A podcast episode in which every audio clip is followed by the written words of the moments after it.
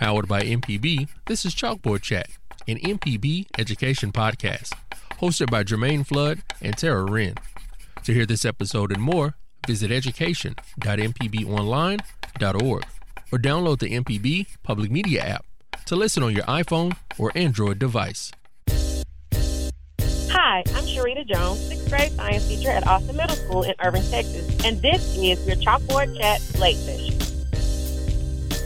My tip for overcoming the current state of education within the COVID quarantine is to first extend grace and compassion to our students. We have to understand that life is still going on on both sides. So I would suggest doing check ins with students just to see how they are.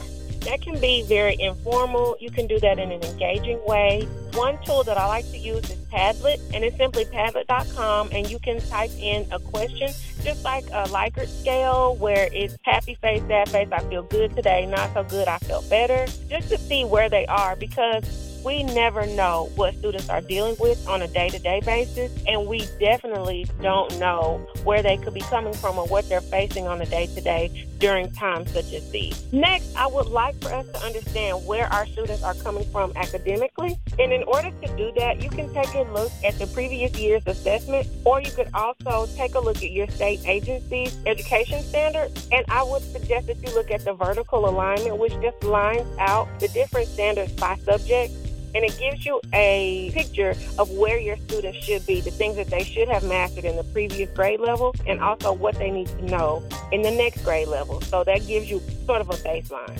So you can take that information and use that to kind of help you to frame where you want to begin with your students. After that, you can do checks for understanding. Those are very, very important with just making sure that your students are learning as you're going along through your lesson some very quick and easy ways to do that is just informal checks. If you have online students, as most of us do, that's as simple as just conversations through Zoom and just asking them, you know, did they understand today's lesson or just a few questions based on the lesson from today. Some of them can be yes and no. It can be a multiple choice question. And you can also use things like study jams. Being a science teacher, that's one of the things that I like to use a lot with my students. It gives them a short informational video, and then there's a quiz at the end. It's very informal, but it is also set up to show the teacher what it is that the students know and kind of pinpoint where they may need some remediation. My last tip is to be engaging with your students because that makes the learning process a lot smoother for them. And lots of times students relax more when they don't feel like they're learning. So, some ways to do that is you can create fun games and quizzes for your students. One that I really like is Kahoot. And that's simply just Kahoot.com. And then as a teacher, you can go in and create polls, quizzes, questions, and the students play it as a game. That does require them to have an electronic device. They can use an iPad, a phone, or a computer, and it's very fun and engaging for both the students and the teacher.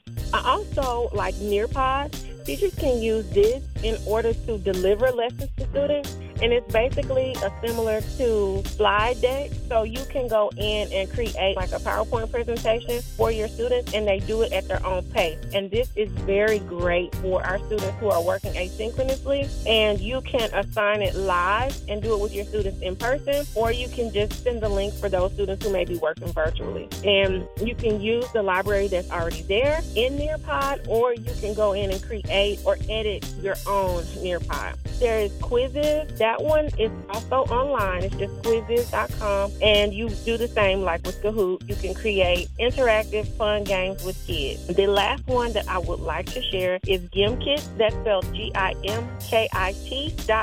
And the students absolutely love this game because they can actually host a game and play it together without the teacher as long as, of course, it's teacher approved. But the students can use the money that they earn from answering questions correctly to ice one another out or to blur their screens. They really lo- love the interaction with it, and you can create those questions yourself so that you can really tailor it to the standards that you need your students to master. So, with these tips, I hope that you're able to make learning a little bit more fun for your students and also are able to extend grace and compassion not only to your students, but to our fellow educators and to ourselves. My name is Sharita Jones. I am a sixth grade science teacher at Austin Middle School in Irving, Texas, and this was your Chalkboard Chat Late Session.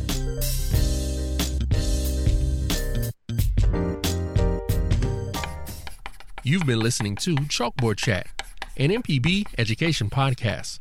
To hear this episode and more, visit education.mpbonline.org or download the MPB Public Media app to listen on your iPhone or Android device. This podcast is hosted with love by ACAST.